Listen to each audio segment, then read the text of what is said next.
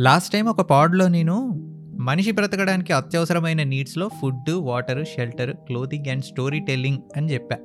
దానికొకడు story telling ఎలా important భయ్యా? అని అడిగాడు. ఆ క్వశ్చన్కి సమాధానమే ఈ పాడ్.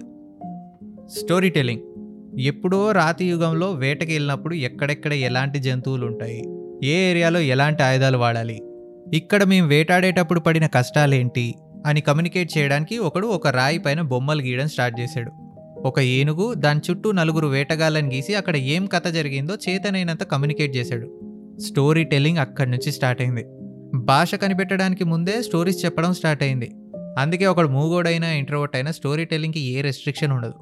ఒక పిల్లోడు స్కూల్లో జరిగిన సంగతులన్నీ మమ్మీ ఈరోజు స్కూల్లో ఏం జరిగిందో తెలుసా? అని చెప్పే దాంట్లో స్టోరీ ఏముంటుంది మనం మన ఫ్రెండ్తో అరే అవలాగాడు ఉన్నాడు కదా వాళ్ళ అయ్యకి పాన్ చూస్తూ దొరికిపోయినట్రా అని చెప్పేటప్పుడు లేకపోతే ఏ స్పర్శ బాయ్ ఫ్రెండ్ ఉన్నాడు కదా వాడు దానికి తెలియకుండా వేరే అమ్మాయితో చీట్ చేస్తున్నాడంటే అని చేసే బిచ్చింగ్లలో కూడా స్టోరీ టెల్లింగే ఉంటుంది. అంతెందుకు ఇక్కడ దేవుడు బతుకున్నాడంటే దానికి కారణం కూడా స్టోరీ టెల్లింగే ఎలా అంటావా? పూర్వం టీవీలు రేడియోలు లేనప్పుడు జనాలందరికీ ఎంటర్టైన్మెంట్ ఏంటి? అక్కడ ఆ ఊర్లో చెప్పే హరికథలు అంటే దేవుడి కథలు. లేకపోతే ఎప్పుడో ఆరు వేల సంవత్సరాల క్రితం అయోధ్యలో ఉన్న రాముడి గురించి ఇక్కడ అనకాపల్లిలో చదువురానోడికి కూడా ఎలా తెలిసింది భయ్యా? ఈ హరికథల వల్లే ఐ మీన్ స్టోరీ టెల్లర్స్ వల్లే. అయితే ఒక్కోసారి స్టోరీ ఎంత గొప్పగా ఉన్నా చెప్పేవాడిని బట్టి దానిపైన ఇంట్రెస్ట్ మారిపోతుంది. అండ్ గంటలు గంటలు వినే ఓపిక కూడా ఉండదు అందరికీ. దానికోసం ఏం చేశారు?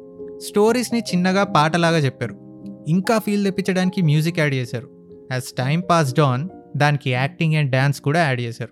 అలా songs poetry theatre arts start అయ్యి story with information and entertainment carry అవుతూ వచ్చింది. అయితే కథలు అనేవి ఎంటర్టైన్మెంట్కి మాత్రమే కాదు మనుషులందరూ కష్టం వచ్చినప్పుడు ఒక హోప్ కోసం కూడా వాడతారు.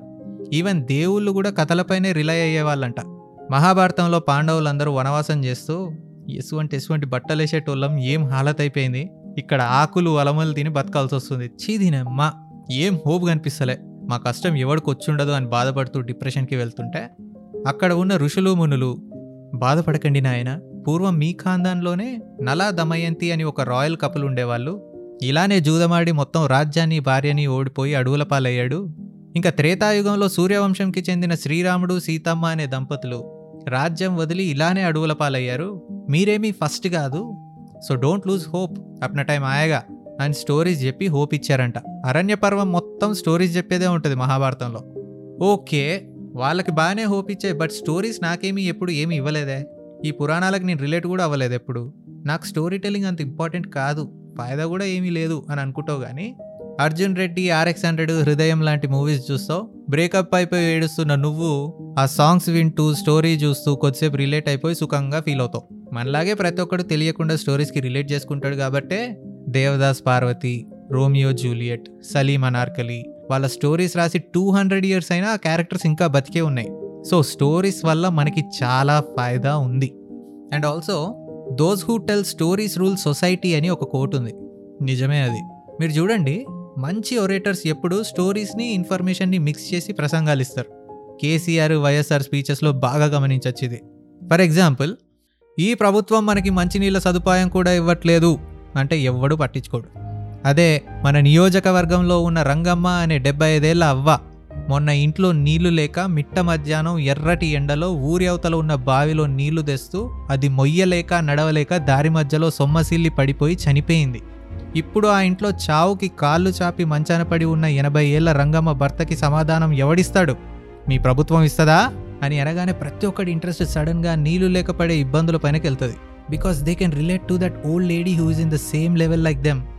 They can relate to the summer heat. They can relate to the emotion in the story just information చెప్పడానికి స్టోరీతో కలిపి చెప్పడానికి తేడా అదే. ఇది మరీ పొలిటికల్ అయిపోయింది భయ్యా. మనకు అర్థమయ్యలేదని చెప్పు అంటావా? ఓకే నా పర్సనల్ ఎక్స్పీరియన్స్ చెప్తా. మనకి tenth class సోషల్లో what is capitalism what is communism democracy అంటే ఏంటి అని ఉండేది.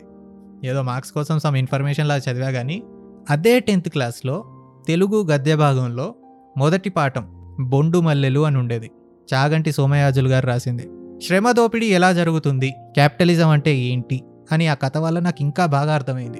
సోషల్ టెక్స్ట్ బుక్లో ఉన్నది అదే.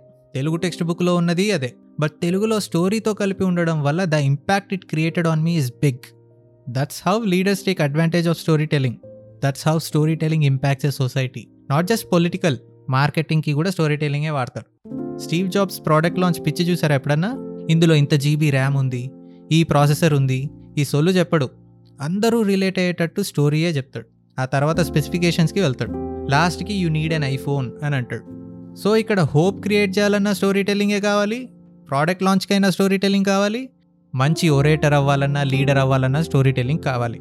ఇప్పుడు డిజిటలైజేషన్ అయ్యింది స్టోరీస్ ఉన్నాయి బుక్స్ ఉన్నాయి అన్నీ చదువుతున్నాం చెప్పుకుంటున్నాం బాగానే ఉంది. ఒక్కసారి వెనక ఉండి ఈ స్టోరీస్ రాసే రైటర్ పద్మభూషణ్ గారి గురించి మాట్లాడుకుందాం. బేసిక్గా భయ్య మన దగ్గర బిగినింగ్ నుంచే ఎవడైనా రైటర్ అవుతాను స్టోరీస్ ప్లేస్ రాస్తాను అంటే వాడా వాడేంటి నాటకాలు వేసుకుంటూ బతుకుతాడు? అనే చులకన భావం ఉంది. ఇంట్లో నానా నేను రైటర్ అవుతానంటే రైటరా? ఇవాళ రేపు ప్రతి ముగ్గురులో ఒకడు రైటర్ డైరెక్టర్ అని కూర్చున్నారా? తెలుసా? అయి ఉండొచ్చు అయితే ఏంటి నానా? ఈ కాంపిటీషన్లో ఎంతమంది సక్సెస్ అవుతున్నారో తెలుసారా నీకు? తెలీదు నానా. పోనీ ఎంతమందికి అవకాశాలు వస్తున్నాయో తెలుసారా? తెలీదు నానా. సరే అందరిలో నువ్వు ఒకడివా? లేక నీకంటూ ఏదైనా స్టైల్ ఉందా? నాకంటూ ఒక స్టైల్ ఉంది నానా ఆహా ఆ స్టైల్ జనాలకి నచ్చుతుందా? అలా ఎలా చెప్తున్నానా తెలియదు కదా. ఓకే. సరే జనాలకు నచ్చిందో నచ్చలేదో అవకాశం వచ్చిందే అనుకో. ఫస్ట్ ఇది ఏదో రాస్తావు. అది హిట్ అవ్వకపోతే మళ్ళీ నీ డిస్పోజల్లో ఎన్ని స్టోరీస్ ఉన్నాయి? అసలు ఎంత స్పీడ్గా రాయగలుగుతావురా నువ్వు స్టోరీస్? తెలియదు నాన్న. పోనీ అసలు డబ్బులు ఎంత వస్తాయి? అంటే ఆపర్చునిటీ వస్తే బిగినింగ్లో తక్కువే వస్తాయి. హిట్ అయితే మాత్రం బాగా వస్తాయి తర్వాత. ఓహో అలా హిట్ అయ్యి అందరి దృష్టిలో పడడానికి ఎంత టైం పడుతుంది? అంటే వన్ ఇయర్ పట్టచ్చు లేక టెన్ ఇయర్స్ పట్టచ్చు. వర్స్ట్ కేస్ సినారియోలో టెన్ ఇయర్స్ అనుకుందాం. ఈ టెన్ ఇయర్స్ ఎలా బతుకుతారో అసలు డబ్బులు ఇస్తారో లేదో కూడా తెలియకుండా. అంత ఆలోచించలేదు నాన్న తెలీదు. అరే భూషణ్ ప్రపంచంలో ఉన్న గొప్ప గొప్ప writers including movie writers Charlie Chaplin నుంచి మొన్న వచ్చిన అది స్క్విడ్ గేమ్స్ రైటర్ దాకా. వీళ్ళందరూ ఎంత దరిద్రం అనుభవించారో తెలుసారా నీకు? తెలియదు నాన్న. ఏమడిగినా తెలీదు తెలీదు అంటున్నావు. అసలు నీకేం తెలుసురా ఇంకా? ఇది తప్ప ఇంకేది చేసినా హ్యాపీగా ఉండలేనని తెలిసినానా రైటర్ వన్ నా దగ్గర డైలాగ్స్ ఎగురోయ్ కథలు చెప్పు. కథలు పడకు. ఓకేనా? లేదు నాన్న నేను డిసైడ్ అయ్యాను. ఇదే నాకు. ఫిక్స్ ఇంకా. అని ఇన్ని దాటుకొని ఒక రైటర్ మార్కెట్లోకి వస్తే భయ్యా డబ్బులు ఇవ్వలేను కానీ ఎక్స్పోజర్ ఉంటుంది. ఓకేనా? అని ఒకడు. నీ థాట్స్ మరీ కొంచెం రాడికల్గా ఉన్నాయి. మంచి లవ్ స్టోరీ ఏదైనా రాయమ్మా అని ఇంకొకడు. చచ్చి చెడి రాసి తీసుకెళ్తే అబ్బే ఇది ఎక్కట్లేదమ్మా. సింపుల్గానే ఉందిగా ఈ స్టోరీ. ఇలాంటిదే ఇంకో ట్రై. ఒక వన్ వీక్ టైం సరిపోతుందా? అని అంటే సార్ అది మీకు సింపుల్గా కనబడడానికి నేను వన్ ఇయర్ కష్టపడ్డాను సార్ అని చెప్పాలని ఉంటుంది. కానీ చెప్పలేంగా? మరి ఏం చెప్తాం? అవునా sir? Okay sir. Thank you sir అని అంటాం. రైటింగ్ అంటే ఏదో కొట్టుకెళ్ళి బుక్ కొన్నట్టే ఫీల్ అవుతారు చాలామంది. అది కూడా పోని. డబ్బులు ఉన్నా లేకున్నా గుర్తింపు ఏమన్నా వస్తుందా అంటే హండ్రెడ్ ఇయర్స్ ఆఫ్ ఇండియన్ సినిమాలో టక్మని పది మంది డైరెక్టర్స్ పేరు చెప్పగలుగుతాం కానీ రైటర్స్ పేరు చెప్పలేం. సొంత మూవీ కామెడీ సీన్స్ అని చూస్తాం అందరం. వెంకటలక్ష్మికి ఒక మనసు ఉంటుంది. ఆ మనసు ఒకరిని కోరుకుంటుంది. ఆ కోరుకున్నోడితోనే గోకించుకుంటుంది. అంతేగాని ఎవడు పడతాడు గోక్కూడదు అనే డైలాగ్స్ అందరం వాడతాం మీమ్స్లో కూడా యూజ్ చేస్తాం. కానీ ఆ మూవీ రైటర్ ఎవరు? తెలీదు. గూగుల్ చేస్తే తెలిసింది ఇట్స్ చింతపల్లి రమణ అంట. ఇంత బాగా రాశాడు డైలాగ్స్ అసలు ఆయన బాడీ ఆఫ్ వర్క్ ఏంటి? తెలీదు. ఇక్కడ ఎమీ అవార్డ్స్ అండ్ అకాడమీ అవార్డ్స్లో యాక్టర్స్ అవార్డ్స్ గెలిస్తే I thank my writers I thank my director I thank my editor అని చీఫ్ టెక్నీషియన్స్ని మెన్షన్ చేస్తారు చాలా వరకు. మన దగ్గర ఎవరన్నా అలా అంటారా అని చూస్తా. మనోళ్ళు మహా అంటే it's a team effort I thank my director and team అంటారు. అందుకే చాలామంది రైటర్స్ ఆర్ టర్నింగ్ ఇటు డైరెక్టర్స్ రికగ్నిషన్ అయినా వస్తుంది అని. తప్పు మనదేలే. It's a cultural issue hero is always bigger than the story itself lord Ram is always bigger than Valmiki that's there since ages but బయట దేశాల్లో అలా లేదు. Shakespeare name is as big as Romeo and Juliet JK Rowling is as big as Harry Potter సొసైటీలో స్టోరీస్కి ఉన్నంత value రైటర్కి ఎప్పుడూ ఇవ్వలేదు specially ఇండియాలో బాబు భూషణ్ ఒకప్పుడు అంటే అలా ఉండేదేమో కానీ ఇవాళ రేపు అందరూ సేఫ్ సైడ్గా జాబ్ చేసుకుంటూ సైడ్ హసిల్ లాగా రాసుకుంటూ రిస్క్ లేకుండా హ్యాపీగానే ట్రై చేస్తున్నారు. నువ్వు మరీ అంత ఫీల్ అవ్వక్కర్లేదు అని అనొచ్చు మీరు కరెక్టే కానీ వాడికి ఎన్ని డబ్బులున్నా సుఖాలున్నా you need to know writing is a very lonely and isolated job and it's a very time taking process వాడు రాసింది చదివేటప్పుడు లేక సినిమాలో చూసేటప్పుడో నీలో ఇంపాక్ట్ క్రియేట్ చేయడానికి he goes through shit for weeks and months and years ఏ కామెడీయో రామ్ కామో అయితే కొంచెం ఫ్రెండ్స్ గిగిల్స్ హ్యాపీ ఎన్వైర్మెంట్స్ని అబ్జర్వ్ చేస్తూ రాస్తాం.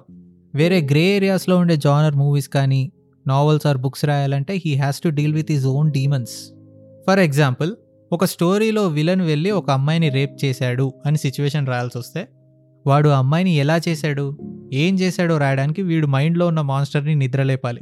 ఆడియన్స్కి కోపం వచ్చేలా చేయాలి కాబట్టి రేపు ఎలా చేస్తే బాగుంటుంది ఎలా చేస్తే ఎమోషన్ పండుతుంది అని ఆలోచించాలి. చెప్తుంటేనే ఎంత దరిద్రంగా ఉంది చూడు రేపు ఎలా చేస్తే బాగుంటుందంట. ఇలా అంతా ఆలోచించి ఆలోచించి రాసి వీడు మళ్ళీ బయట ప్రపంచంతో నార్మల్గా కలిసిపోవాలి. డేంజర్ అదే ఇక్కడ నీషే చెప్పాడు. Whoever fights monster should see to it that in the process he doesn't become a monster అని. చాలా కరెక్ట్ అది. ఒక ఎగ్జాంపుల్ చెప్తా. నేను మాస్టర్స్ చేస్తున్నప్పుడు నా ఫ్రెండ్ ఒక అమ్మాయి. రైటింగ్ మేజర్ చేస్తుంది తను. చాలా రోజులు కూర్చొని ఒక చైల్డ్ అబ్యూస్ అండ్ పెడోఫైల్స్ పైన ఏదో స్టోరీ రాసింది. అది రాసిన తర్వాత వారం రోజులు బయటికి రాలే అది. ఏమైంది అంటే ఆ జోన్లో ఉండి ఉండి నాకు బయట కిడ్స్ని చూస్తున్న దరిద్రమైన థాట్స్ వస్తున్నాయి. ఈ పిల్లోని ఆ సిచ్యువేషన్లో పెడితే ఎలా ఉంటుంది? వాడు ఎలా రియాక్ట్ అయితే బాగుంటుంది అని ఆలోచిస్తున్నా? ఆ థాట్స్ అలా రావడం కూడా నచ్చట్లేదు నాకు. అని తను వారం రోజులు బ్రేక్ తీసుకొని రూమ్లోనే ఉంటూ కామెడీ సినిమాలు ఫీల్ గుడ్ స్టోరీస్ చూస్తూ టైం గడిపేసి నార్మల్ అయ్యాక వచ్చింది. నీషే చెప్పింది ఎగ్జాక్ట్లీ అదే. That's why I could completely understand what she was saying ఇలాంటివి చాలానే ఉంటాయి. ఇన్ని దాటుకొని ఏదైనా గేమ్ ఆఫ్ థ్రోన్స్ రేంజ్లో కథ రాస్తే ప్రతిదానికి అఫెండ్ అయ్యే పులిహోర బ్యాచ్ ఉంటుంది. వాళ్ళు వచ్చి ఏంటిది? హీరో హీరోయిన్ లాస్ట్కి అన్నా చెల్లెలని తెలుస్తుందా? ఏంటి చండాలం? సమాజానికి ఏ మెసేజ్లు ఇస్తున్నావు అని అంటారు. ఆహా అలా కాదండి. అది జస్ట్ కథ మాత్రమే అని అంటే ఏయ్ మన సభ్యత సంస్కృతి ఇదేనా? అని ఎవడి మనోభావాలు దెబ్బతింటాయో తెలియదు బయట ఎవడైనా గేమ్ ఆఫ్ థ్రోన్స్ తీస్తే మాత్రం అదిరా అలా రాయాలరా మనోళ్ళు ఎప్పుడు రొట్ట స్టోరీస్ రాస్తారు అని అంటారు. ఏందో మనం. ఎనీవే చెప్పుకుంటూ పోతే ఇంకా చాలా ఉన్నాయి. ఆర్ట్స్ పైన ఇంకెప్పుడైనా సపరేట్ పాడే చేద్దాం. సో ఫైనల్గా చెప్పేది ఏంటంటే ఇన్ని దరిద్రాల్లో కూడా ఎంతోమంది రైటర్ పద్మభూషణ్లు స్టోరీ టెల్లర్స్ ఉన్నారంటే please do appreciate them respect them and pay them ఎందుకంటే ఇక్కడ మనిషి బతకడానికే కాదు ఈవెన్ దేవుడు బతుకుండాలన్నా స్టోరీ టెల్లర్స్ అండ్ రైటర్సే కావాలి. That's how much important they are so please recognise their efforts కొంచెం అతిగా మాట్లాడుంటే ఐఎమ్ సారీ యాజ్ ఆల్వేస్ మీ అభిప్రాయాలు కమెంట్ చేయండి లేక మెసేజ్ చేయండి. Do share it with your friends specially who are into arts నా పేరు Ajay Padarthi. Will meet you with the next pod bye